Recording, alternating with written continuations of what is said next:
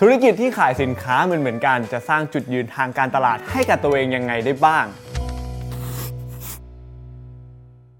ทุกคนเคยสงสัยไหมว่าแบรนด์ที่เขาขายสินค้าเหมือนเหมือนกัน ยกตัวอย่างเช่น น้ำเปล่า น้ำปลาหรือว่าน้ำตาล ในเมื่อสินค้าเนี่ยมันไม่ได้มีความแตกต่างกันมากขนาดนั้น แล้วแบรนด์เหล่านี้เขาจะสร้างความแตกต่างให้กับตัวเอง แล้วก็สร้างจุดยืนทางการตลาดให้กับตัวเองยังไงได้บ้าง วันนี้ลงทุนแมนวีคเอนจะมาเล่าให้ทุกคนฟังกัน จริง ๆ แล้วคำตอบของเรื่องนี้เนี่ยก็ไม่ได้ยากเย็นอะไรเลยครับ เพียงแต่ว่าแบรนด์เนี่ยจำเป็นจะต้องหาให้เจอก่อนว่าอยากจะขายสินค้าของตัวเอง ให้กับกลุ่มลูกค้าแบบไหน แล้วลูกค้าเหล่านั้นเนี่ยเขาจะเลือกซื้อสินค้าจากปัจจัยอะไรบ้าง แบรนด์นะครับก็เพียงแต่ว่านำปัจจัยนั้นๆเนี่ยไปนำเสนอให้กับลูกค้าอย่างตรงจุด ซึ่งในภาษาธุรกิจก็มีการเรียกปัจจัยแห่งความสำเร็จว่า key success factor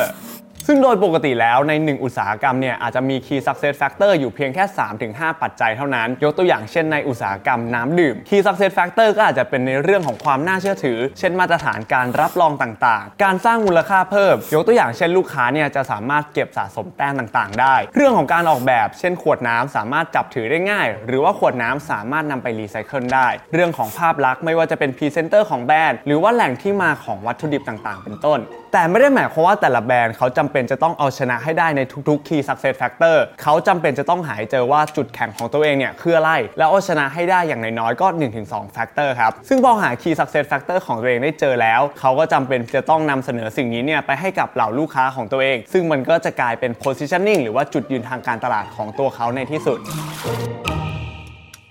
ยกตัวอย่างอย่างแบรนด์น้ำเปล่าในประเทศไทยให้ทุกคนเห็นภาพกันดีกว่า ถ้าพูดถึงในเรื่องของความน่าเชื่อถือหนึ่งในแบรนด์น้ำเปล่าที่ทุกคนน่าจะนึกถึงเป็นอย่างดี นั่นก็คือแบรนด์ที่มีชื่อว่าคริสตัลนั่นก็เพราะว่าแบรนด์คริสตัลเป็นน้ำดื่มรายแรกเลย ที่สื่อสารไปยังกลุ่มผู้บริโภคว่าเขาได้รับมาตรฐานการรับรองจากองค์กรที่มีชื่อว่า NSF จากประเทศสหรัฐอเมริกา ซึ่งถ้าย้อนไปแต่ก่อนเนี่ยการที่เราจะดื่มน้ำเปล่าสักยี่ห้อหนึ่งสักขวดหนึ่งเนี่ยเราก็สนใจเพียงแต่ว่าน้ำเปล่ายี่ห้อนั้น ได้รับการรับรองจากออยหรือไม่ แต่พอคริสตัลเขาสื่อสารเอาไปก่อนว่าเขาได้รับมาตรฐานจาก NSF ก็ทำให้เขาได้มีจุดยืนทางการตลาดในแง่ของความน่าเชื่อถือ ความได้มาตรฐานมากยิ่งขึ้น นอกจากนี้แบรนด์น้ำดื่มคริสตัลยังมีการดึงพระเอกรุ่นใหม่อย่างนาย ณภัทรมาเป็น brand ambassador อีกด้วย ซึ่งนี่ถือเป็นการส่งเสริมภาพลักษณ์ของแบรนด์ให้สามารถเข้าถึงกลุ่มผู้บริโภค ที่เป็นกลุ่มคนรุ่นใหม่ได้มากยิ่งขึ้น ซึ่งจุดยืนทางการตลาดของแบรนด์คริสตัลในแง่ของการปรับภาพลักษณ์ของแบรนด์ รวมถึงความน่าเชื่อถือที่กล่าวไปก่อนหน้านี้นะครับถือว่าเป็นส่วนสำคัญเลยที่ทำให้หลาย ๆ คนเนี่ยรู้จักแบรนด์น้ำดื่มคริสตัลมากยิ่งขึ้น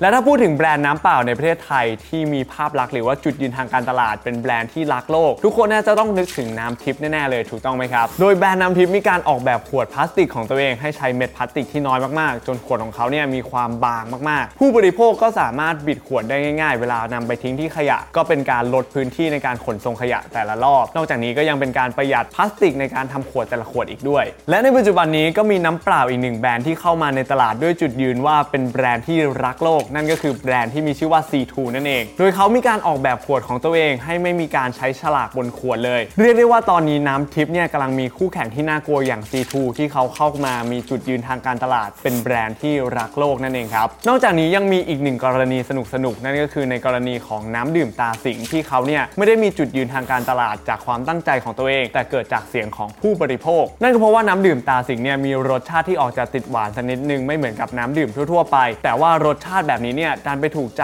กลุ่มผู้บริโภคบางกลุ่ม จนเขาเรียกตัวเองว่าเป็นสาวกน้ำสิงแล้วก็บอกว่าการดื่มน้ำสิงเนี่ยมันได้รสชาติที่สดชื่นมากกว่าการดื่มน้ำเปล่าทั่ว ๆ ไป จะเห็นว่าจริง ๆ แล้วการสร้างจุดยืนทางการตลาดของแบรนด์ที่เขาขายสินค้าเหมือนๆกันเนี่ยมันอาจจะไม่ได้เป็นเรื่องที่ยากเย็นอะไร เพียงแต่ว่าแบรนด์จำเป็นจะต้องหายเจอก่อนว่าจุดแข็งของตัวเองอยู่ที่ตรงไหน แล้วก็นำเสนอสิ่งนั้นเนี่ยไปสู่กลุ่มผู้บริโภคของตัวเองให้ได้อย่างตรงจุดนั่นเองครับ เพราะอิสรภาพทางการเงินไม่ได้ยากเกินลงมือทำพบกับแนวคิดและเส้นทางสู่อิสรภาพทางการเงินของเหล่าฝ่ายตัวจริง บนเวทีลงทุนแมน Forum 2023 Road to FIRE อิสระทางการเงินเร็ว เพื่อทำสิ่งที่ชอบ ทุกท่านสามารถรับชมคลิปย้อนหลังงานสัมมนาได้ ฟรีไม่มีค่าใช้จ่าย ตั้งแต่วันที่ 20 มิถุนายนนี้เป็นต้นไป ผ่านช่องทางบล็อกดิ Search ลงทุนแมน หรือดาวน์โหลดแอปพลิเคชันได้ผ่าน QR Code นี้ มาร่วมวางเป้าหมาย และหาเข็มทิศสู่การเป็น FIRE ไปด้วยกัน